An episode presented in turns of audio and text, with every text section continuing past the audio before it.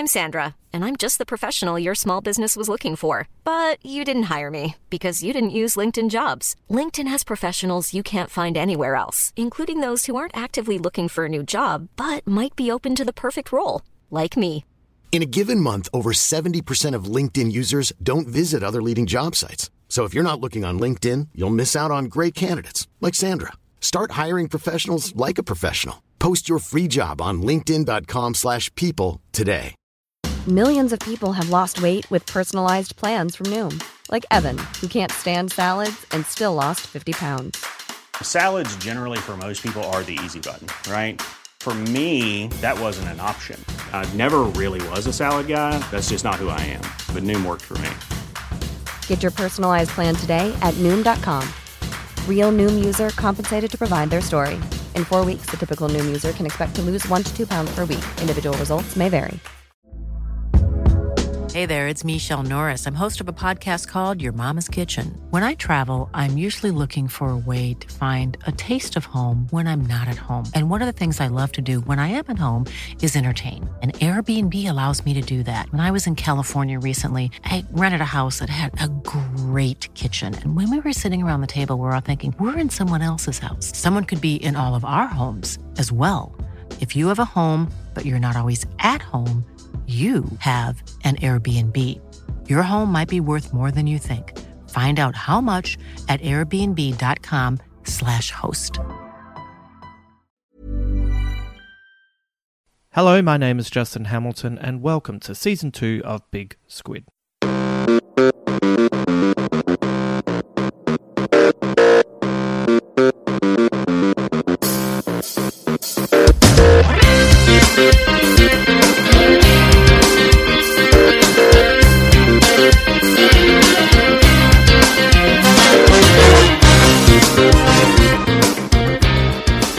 If you listen to Season 1 of this podcast, welcome back.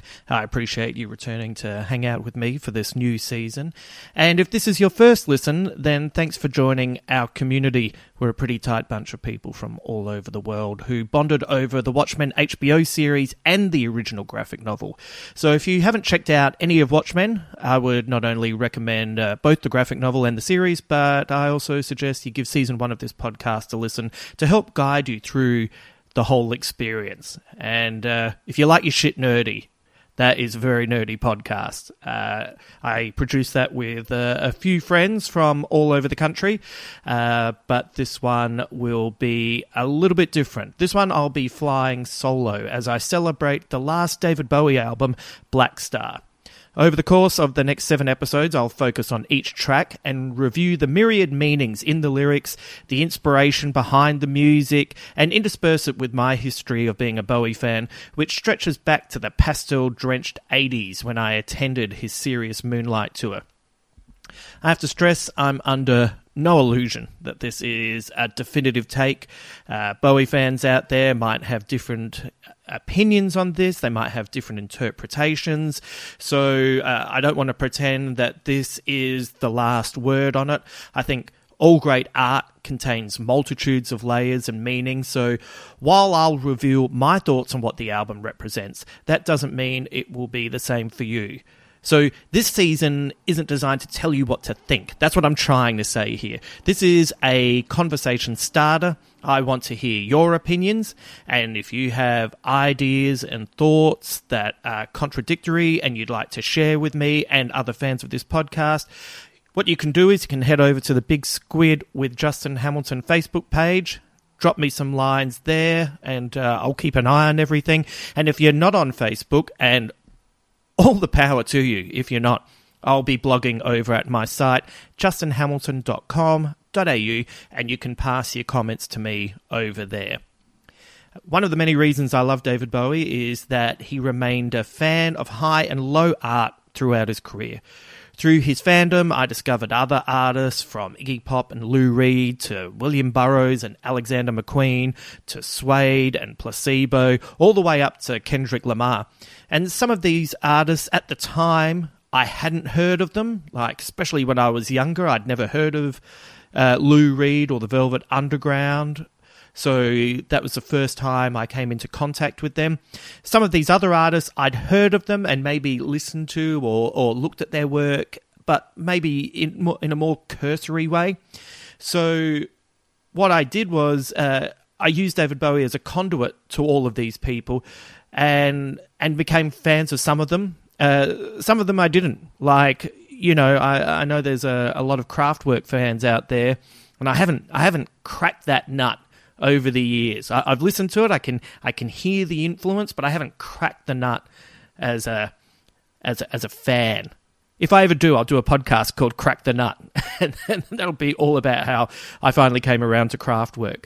But anyway, David Bowie was a conduit to those artists, and I hope this podcast might introduce you to some new ideas, some fresh thoughts, and maybe some other artists as well. As a Bowie acolyte, I firmly believe in reinvention, so this podcast will be a little bit different from the first season, but don't fret. There'll be some of your favourite segments, including Squid Bits, I Spend Too Much Time Alone, and Going Full Horseshoe. I feel like the whole podcast could be just Squid Bits for what goes into this.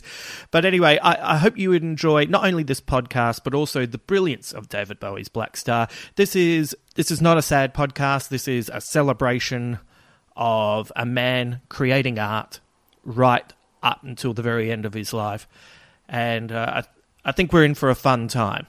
So look, what I want you to do is kick off your red shoes. We're not going to dance the blues. You're going to leave them by the door because it's time we entered the Villa of Ormond. The first time I heard Blackstar was in conjunction with the film clip, so it's really difficult for me to think of one without the other. I'd heard a little snippet of the song that was being used in the opening credits for the TV show The Last Panthers, but I have to be honest and say that snippet didn't really prepare me for the onslaught of music and images that were contained in the video. And I have to be honest, it was a lot to take in. Like a lot. And I loved it.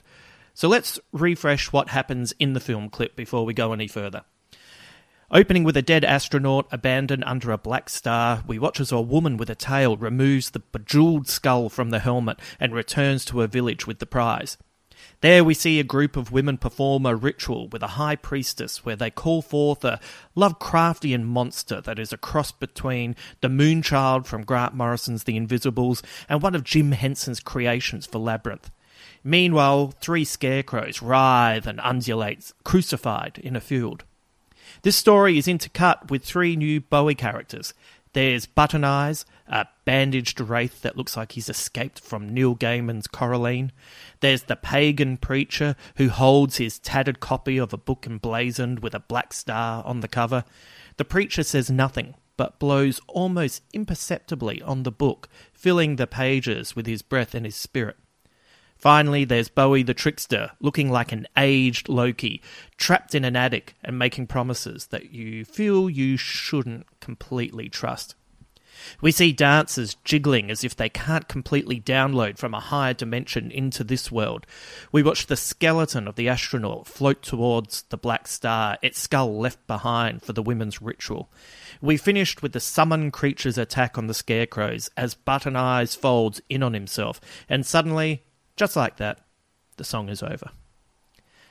My first reaction was that this clip was another masterpiece.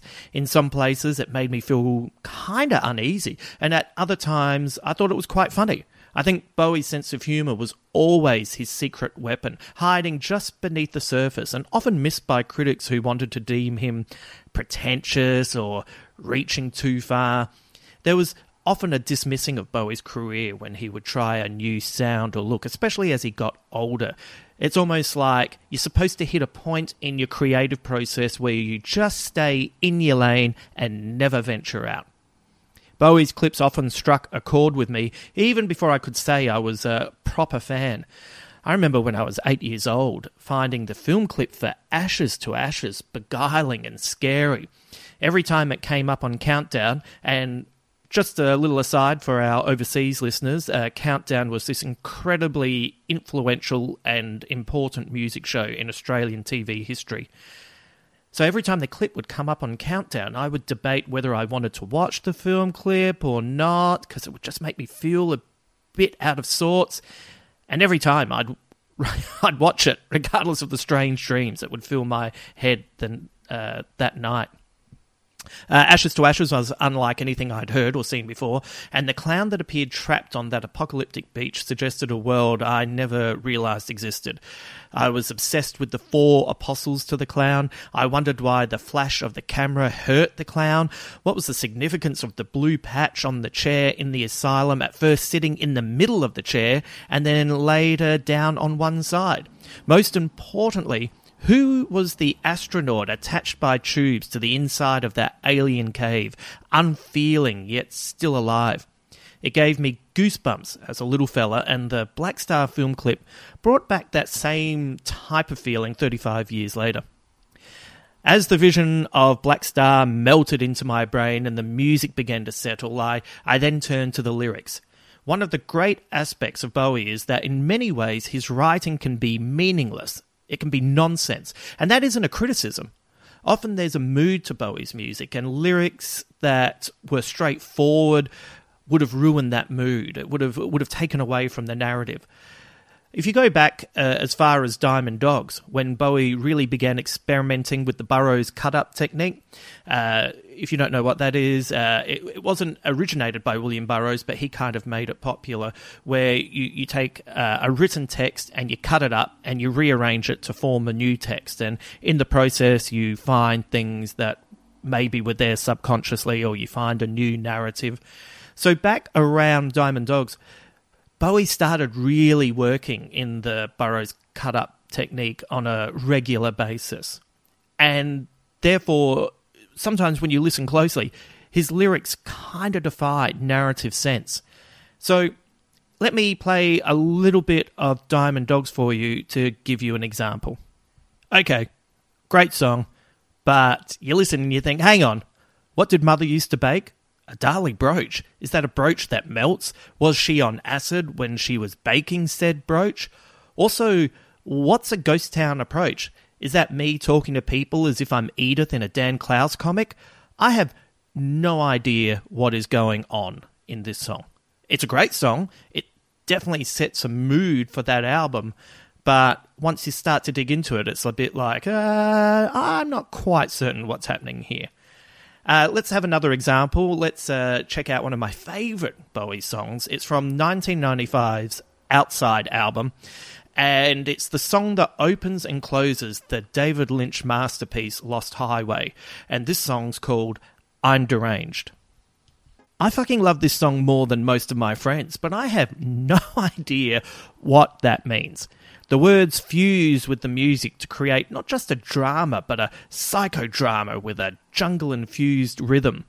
I did a little bit of research, and Bowie claimed that the song was inspired by an inmate in a psychiatric institution on the outskirts of Vienna called the Guggen Clinic.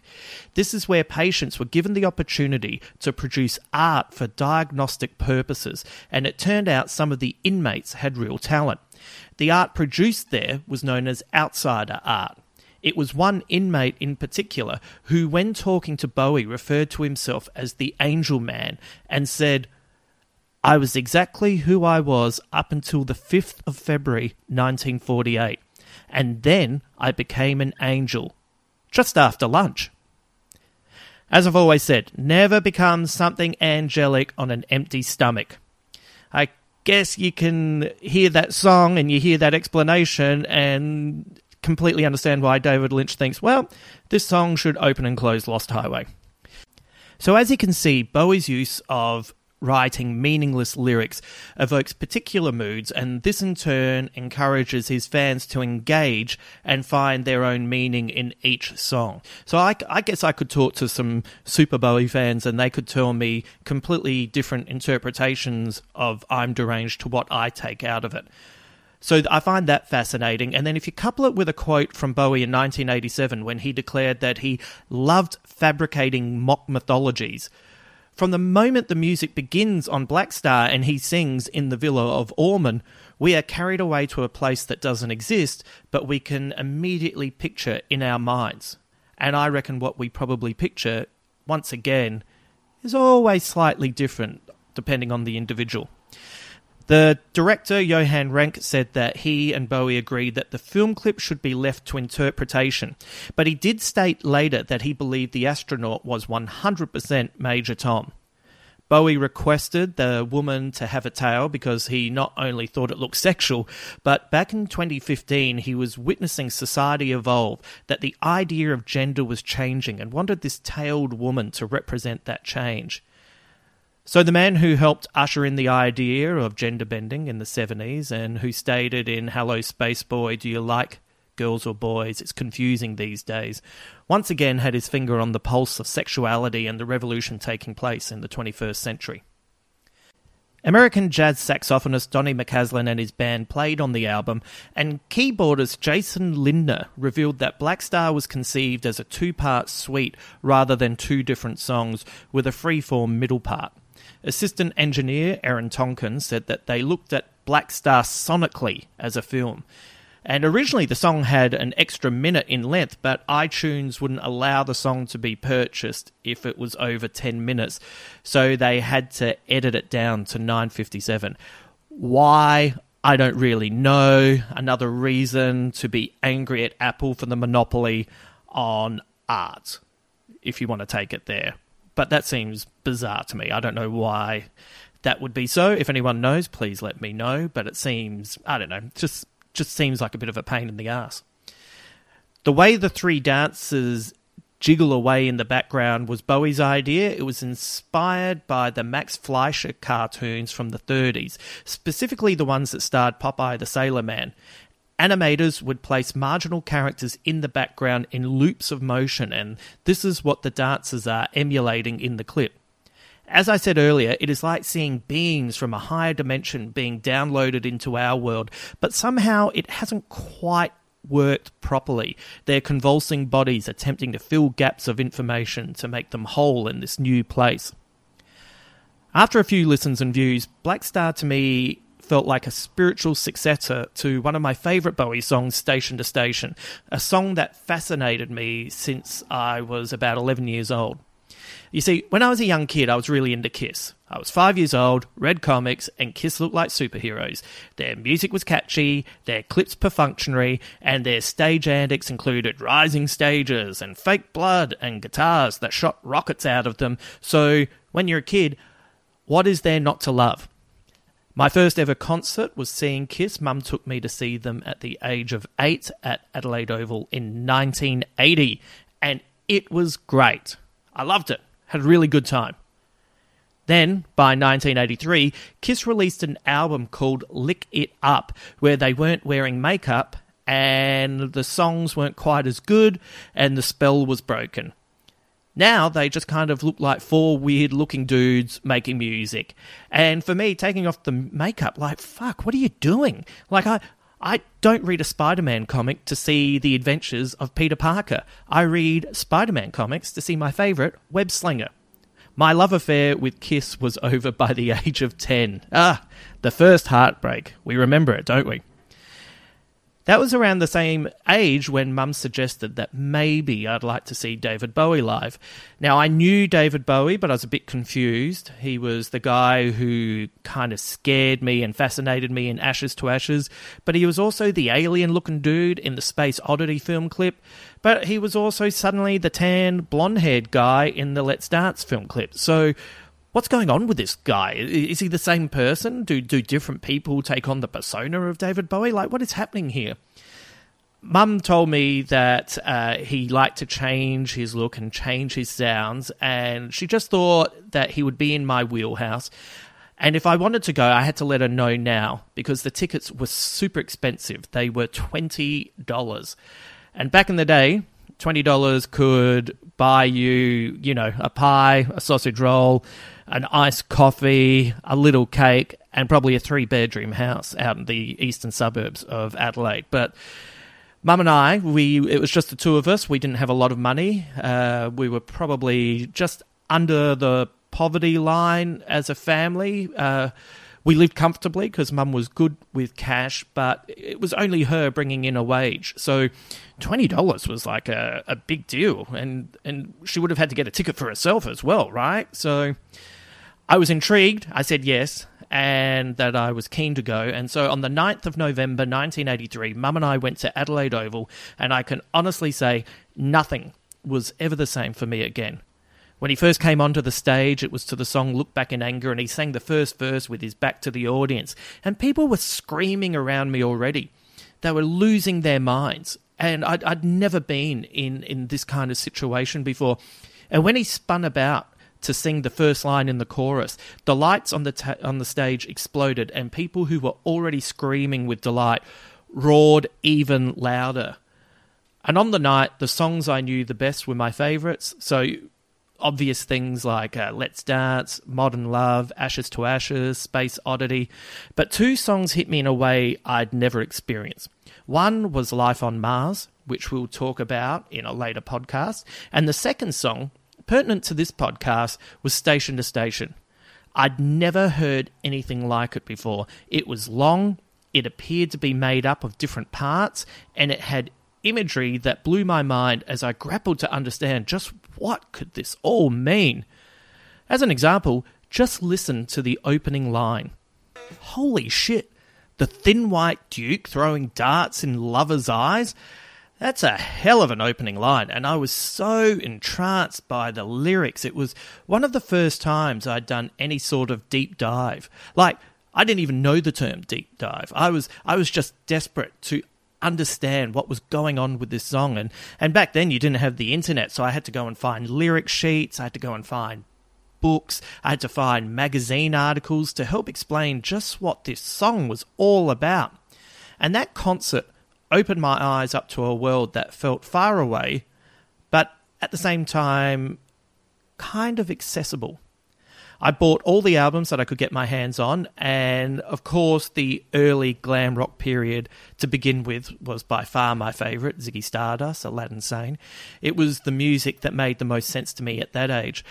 But over time, once I finally got my hands on the album Station to Station, I kept returning to that song. And once again, I had to do all of this research through books and magazines, etc. And I was reading about the lyrics and what they meant. I read about the stations of the cross, which represent the 14 landmarks that Jesus had to pass to make his way to the crucifixion. Reading about the song also inspired me to read into the Kabbalah and the 10 spheres of creation. I also discovered how Bowie was strung out on this mythical LA lifestyle while recording that album, and in many ways this album was a cry for help. This song is a cry for help. And later, looking back on it, Bowie said he doesn't really remember recording it. And when he listens to it, he finds some of it beautiful, but he finds a bit of it difficult to hear. And he remarked it was an incredibly dark album, the closest to a magic treatise that he'd written. It certainly was a work of alchemy for me. It was the first time that I contemplated as a young kid that great art could come from the darkest of places, and in the process possibly save you as well. And when I heard Blackstar for the first time, while watching that film clip with jewel-encrusted skulls and women with tails and creatures summoned from the deepest abyss of our subconscious, I immediately thought of Station to Station, and I wondered why he would produce this particular song at this time in his life. Before we get into what this song could possibly be about, let's get into the Squid Bits section of the podcast. Here, I'm going to dig into the lyrics, see what they represent or could possibly allude to. Some of these lyrics will have double meanings, and I reckon we'll find some stuff that's on the money. And there'll be other parts where maybe we're way off base. Maybe it's complete baloney. But either way, we'll have fun and see what we find. So let's start with the title Blackstar, which is obviously important since it gives us not only the name of the first song, but is also the name of the album, and gives us a symbology that we see all around us even today. Like, sometimes I see that very specific styled star and wonder if it is a Bowie product or just a coincidence. But therein lays a lot of the power of that image, that you can see it and immediately think of the great man. By the way, just as a little aside, I had two double-sided pages of notes on the title alone, so I felt like this this part of the podcast could have been a 9-part section all on its own. So what I've done is I've whittled it down to the ones that I feel are either the most pertinent or the most fun. So let's get into the meaning of Black Star. One possible meaning is a black star is a star that has died and is incapable of giving off light, yet still has mass, which means it still has gravity. It is also described as a transitional phase between a star and a singularity. And now a singularity is a location in space-time where a gravitational field of a celestial body is predicted to become infinite. So I guess we could be saying that with this song and with his death, he's changing from one thing into another, but in that process there is the sense that it could go on for a long time. A black star is also a type of cancerous lesion, generally benign, precancerous. This was one of the first ideas and thoughts that started being passed around as soon as people knew about his death.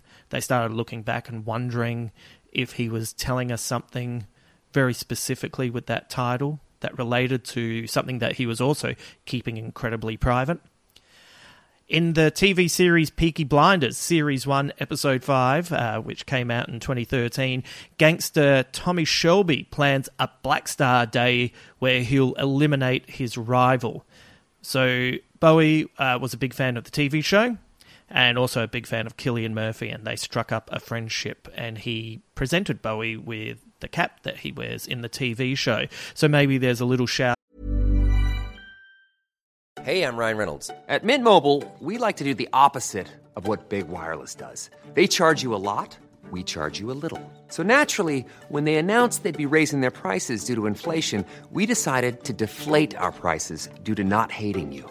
That's right. We're cutting the price of Mint Unlimited from $30 a month to just $15 a month. Give it a try at mintmobile.com/switch. $45 up front for 3 months plus taxes and fees. Promo rate for new customers for limited time. Unlimited more than 40 gigabytes per month slows. Full terms at mintmobile.com.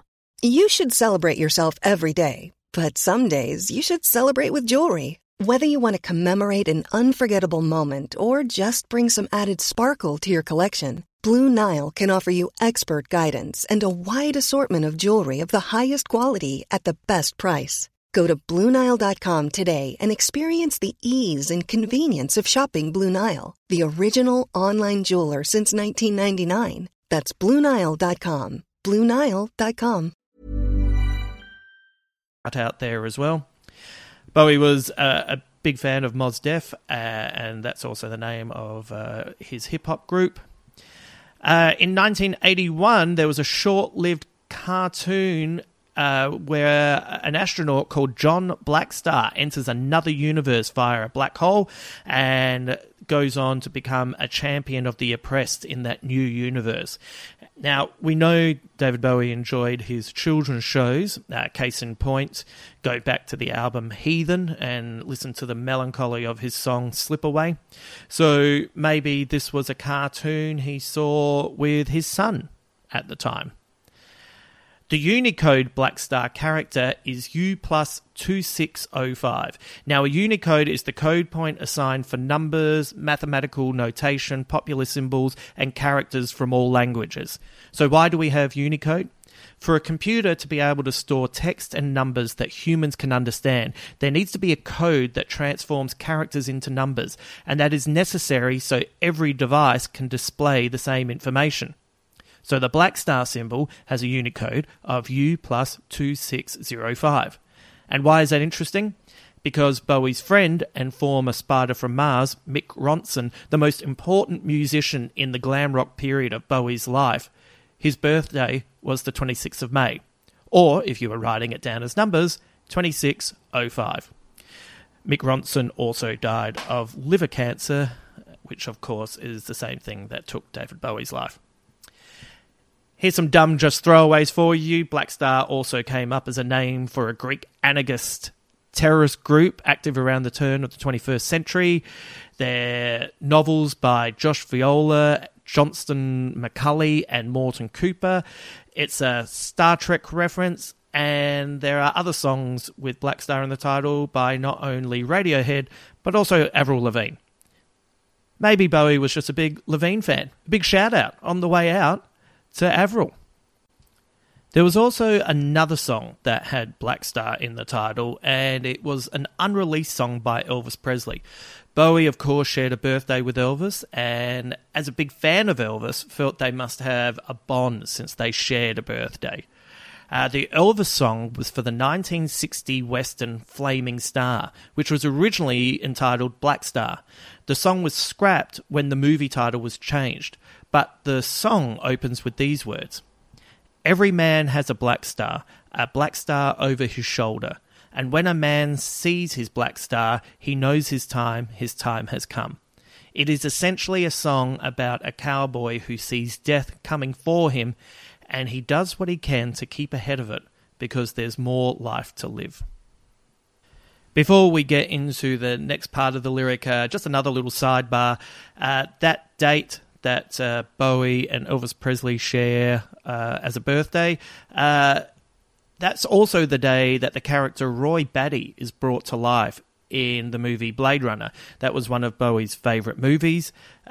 He was in the movie brought to life on January 8th, 2016, which was Bowie's last birthday. And Bowie loved that movie to such an extent that he paraphrased Roy's final words in the movie for a speech read out at his brother's funeral. But let's move on to what the fuck could be the Villa of Ormond. There's potentially a lot going on with that opening line in the song, including some things around it. It was the name of a Tumblr site that is no longer available, but you can find screen grabs on certain Reddit threads if you go looking.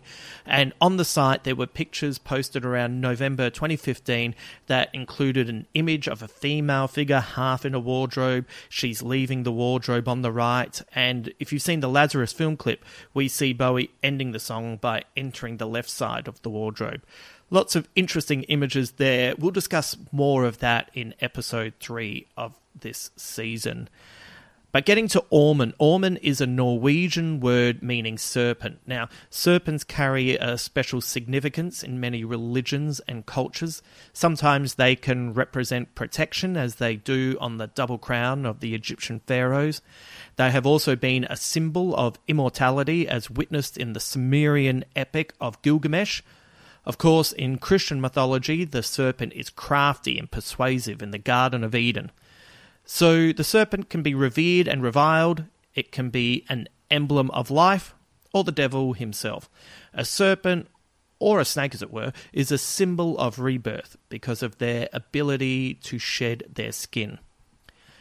Bowie was also fascinated with the works of Aleister Crowley, the British occultist who declared that the serpent, Satan, wasn't the enemy of man, but in fact was the one who provided us with knowledge of good and evil, and therefore gave us the opportunity to know who we are so we could achieve greatness. Crowley has turned up in the lyrics of Bowie songs as far back as 1971's Quicksand, and the line in Blackstar, at the centre of it all, reflects lines from Crowley's ritual, The Star Sapphire, which we'll once again go into more in episode 3 of this season. Norway holds special significance for Bowie. He broke up with his girlfriend Hermione Farthingale in 1969 when she travelled to Norway to appear in the movie Song of Norway.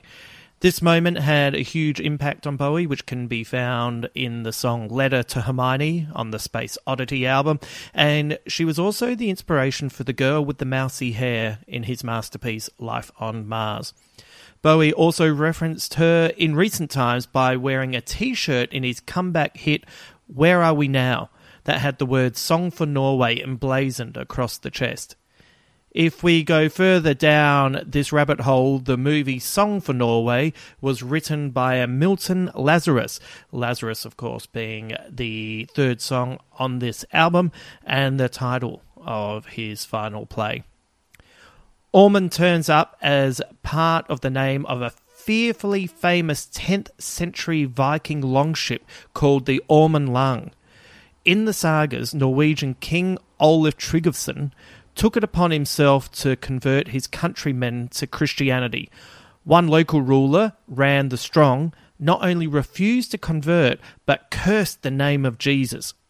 Olaf took this well, and what I mean by well is, he forced a serpent down Rand's throat, and then the serpent ate its way out of his torso. Hopefully Rand wasn't a vegan, or this would have been doubly upsetting. Anyway, Olaf then decided to take Rand's ship, and I can't think of anyone wanting to tell him no after what just happened with the serpent stuffing. He took the ship, renamed it Ormond, and then used this ship as a model for his new ship, the Ormond Lung. Finally, the line, "The Villa of Ormond," has a number of people online revealing that they, when they first heard the song, thought he was singing "The Reveal of All Men," which could be a metaphor for death. Or maybe it's just a cool way of saying guys like putting out dick pics. Who knows? But it's funny that that seems to have been a consensus on what people had misheard when they first came across this song. The Solitary Candle, this feels like it has been inspired by Shakespeare's Out, Brief Candle, where the candle represents human life. Candle burns brightly and then eventually the flame is extinguished, and this tells us that life is, in the context of eternity, extremely brief, and regardless of what light it illuminates in that short time, potentially inconsequential. This is probably also a part of the inspiration for the line Tyrell says in Blade Runner to Roy Batty. "The light that burns twice as bright burns half as long, and you have burned so very, very brightly, Roy." So interesting that we can maybe find some connection through different types of art, movies, Shakespeare. The metaphor all kind of comes together. He sings, "The spirit rose a meter, then stepped aside." Around these lyrics, we hear that the man has died, and when his spirit leaves him, someone takes the place, but only after he has decided to move on. Throughout this next part of the song, his followers sing for the preacher as he tells us over and over what he's not and what he is. He's not a gangster or a pop star or a Marvel star. He's a black star. I have some thoughts on this. We'll get to that a little bit later on. But for the moment, I want to go full horseshoe on you. Now, for our new listeners, going full horseshoe is a reference to our first season where I found something in the TV series Watchmen that I really dug into, that my friends thought maybe was slightly insane, and then it turned out I was onto something. So it doesn't mean I'm always right. It just means that I'm going to really dig into something here and either bring out a fact that is super interesting and that we are completely right, or full-blown evidence that I literally have not seen any of my friends in person in just under 6 weeks. I feel like this whole season, as I said before, of Big Squid could easily be divided into Squid Bits and this segment. We could be bouncing back and forth all the way through it. So anyway, we're going to go full horseshoe, and we're going to look at what Donnie McCaslin said, where he revealed after the song had come out, he reported that Bowie told him the song was all about the terrorist group ISIS. And some of the original lyrics Bowie wrote included the lines, "I'm not a Christ star, Shia. I'm not a Jew star, Sunni." And if you include the lyrics about executions and women kneeling, one might be convinced that McCaslin is correct. But longtime producer and friend Tony Visconti, who also worked on this album, and possibly some of Bowie's greatest albums, he denied this, and Bowie's representatives denied this immediately. But maybe Donnie wasn't entirely incorrect. There's a possibility that when Bowie said this is about ISIS, he wasn't talking about the terrorist group. Maybe he was singing about the ancient Egyptian goddess Isis, who for many centuries was so popular, she not only rose to a higher standing in Egypt, but she was also assimilated into Greek and Roman religion. Isis was a friend of sinners, slaves, artisans, and the downtrodden. But she's also known as the goddess of rebirth and reincarnations, and therefore seen as a protector of the dead. It was through the Book of the Dead that Isis helped protect the deceased, providing nourishment and allowing them to travel anywhere in the underworld. Isis was also the mother and protector of Imseti, who in turn was one of the four sons of Horus. The four sons were essentially the personifications of the four canopic jars that accompanied mummified bodies into the next world. So Isis protected Imseti, who in turn was the protector of the liver. And as we know, Bowie died of liver cancer. So when McCaslin says that he believed the song to be about Isis, maybe he was correct. He was just thinking about the wrong Isis. So there's something for us to mull over. All right, we're getting right to the end of this podcast. There are so many thoughts and interpretations of this out there that this song by itself, once again, as I said earlier, could have been a 15-part season all by itself, and I still wouldn't have covered all the thoughts. What I've tried to do is reveal some of the thoughts that may have gone into creating this song, and now it is up to you to think about this, and you decide on what it all means. As I said earlier, there is a lot of nonsense and fun in the lyrics, which means it could mean anything. So if you take the time to interpret in your way, that makes the song also personal to you. Bear in mind when I'm saying that Bowie is having fun with us with these lyrics and saying that there is a sense of the absurd, it's obvious that the song also means a lot to him. It's not only giving us flashes of what might be going through his personal life. It's also, in the film clip, got a very small moment which feels like a beautiful passing on to his son, Duncan Jones, the director of the movie Moon. And if you watch the film clip closely, at the very start you can see a smiley face badge on the spacesuit of the astronaut, and it looks like the face that references Gertie in Jones's film. So once again, as I'm saying, there is a sense of absurdity and fun and mischievousness with this, but also there is a shout out, a little message to his son, and maybe there is a passing on. Maybe there is an aspect of it that when he rises up and moves aside and someone takes that spot, maybe he's referencing his own son. But that's just something to think about while taking in all of the emotions that go into this whole track. I was listening to this wonderful podcast called You Must Remember This, and specifically the season Charles Manson's Hollywood. And right at the end, there was an interview with John Lennon after Manson had been taken to prison. And he admitted that while the Beatles took their position as influences on the youth seriously, they also used to write stuff that meant absolutely nothing just to have some fun, because they knew people were going to be digging into their lyrics to find hidden meaning. Manson thought Helter Skelter was full of hidden meanings. But when you dig into the song, it's, yeah, sure, it's a metaphor, but its starting point really was Paul McCartney writing about a fairground attraction and also trying to write a song that was a raucous response to critics that said he only wrote ballads. So Bowie was quite aware from the people out there that they would pore over these lyrics. So he's given us something to have fun with and ponder, and that's why I don't think you want to get too serious when you're looking into these things. Even though I have just spent weeks working on this podcast because, you know, there's just a lot to get into. But it's also part of the fun. If you'd like to do more reading about this song, there are numerous Reddit threads and sites online where people write some thought-provoking ideas and sometimes write stuff that makes me think. I don't overthink at all. Like, it makes me feel really good.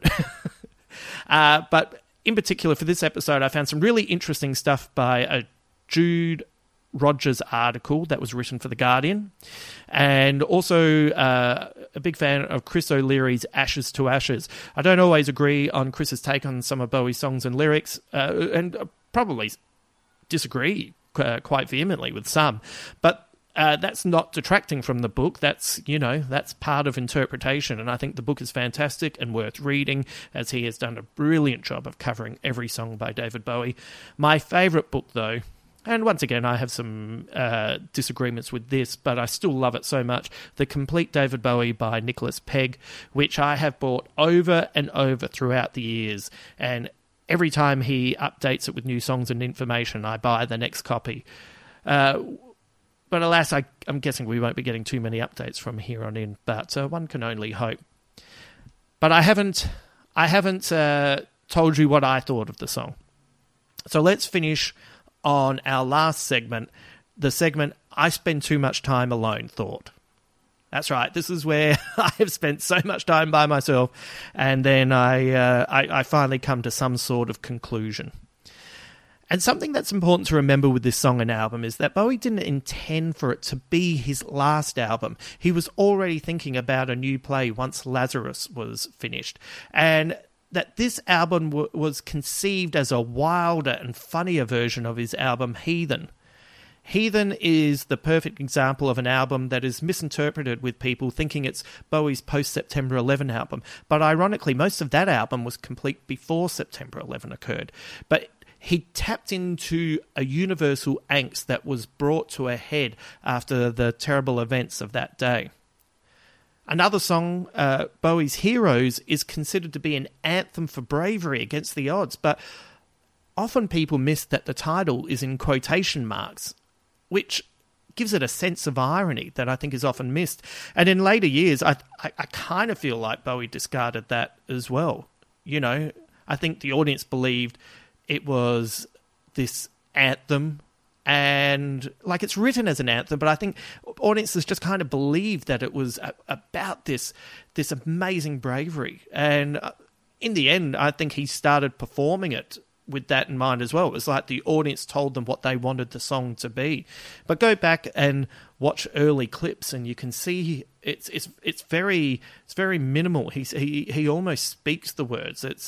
It's a very different performance to where it ends up evolving. While Bowie began chemotherapy in late 2014, the song and the album were written as possibly going to be his last album, but he hoped that it wouldn't be, and he had ups and downs with his health in the lead up. And so if you kind of take all of that in the back of your head and you listen to Blackstar, I think that's where I find it very funny in a mischievous way.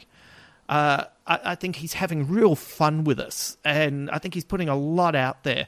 And I've read so much on this song alone, everything from occult readings into the song to, you know, some people saying that Bowie's declaring he's the original Gnostic god, the one that was blind and demented.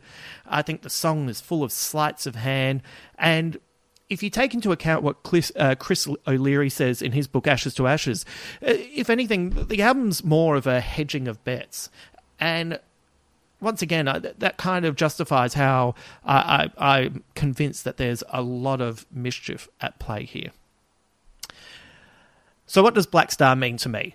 Well, I've gone through many variations on what I think since I first saw the clip and heard the song.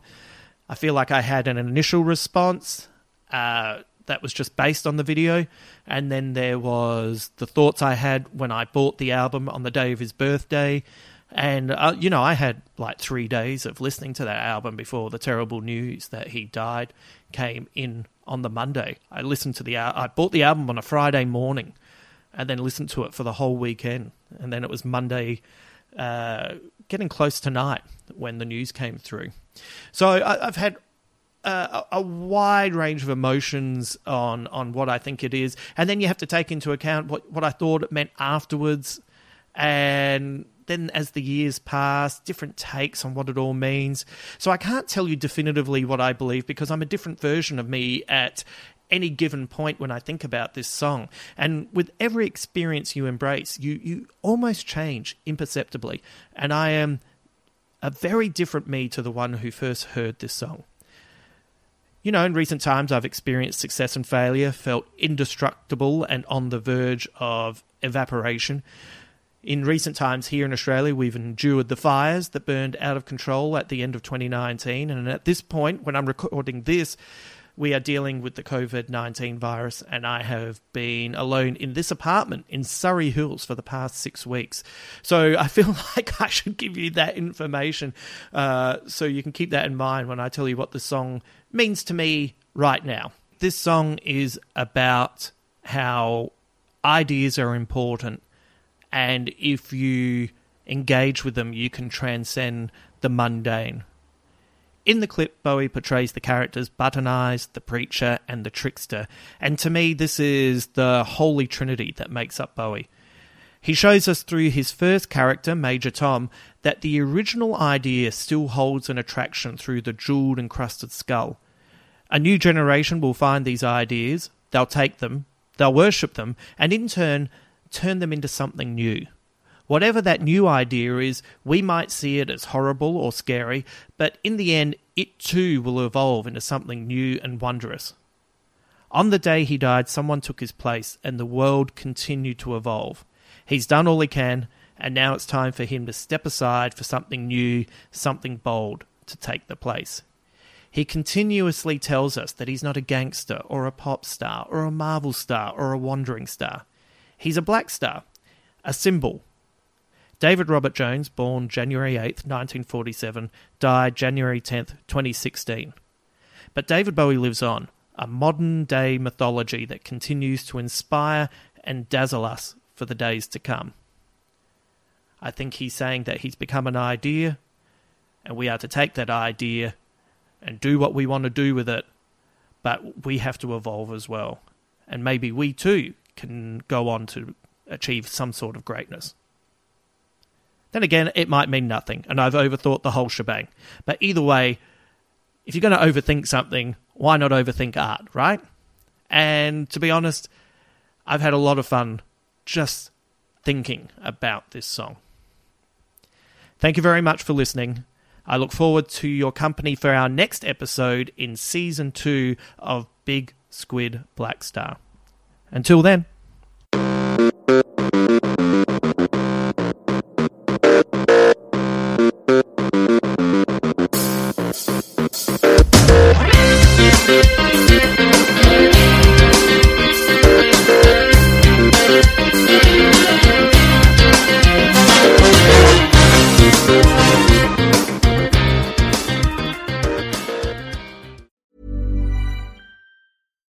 I'm Daniel, founder of Pretty Litter. Cats and cat owners deserve better than any old-fashioned litter. That's why I teamed up with scientists and veterinarians to create Pretty Litter. Its innovative crystal formula has superior odor control and weighs up to 80% less than clay litter.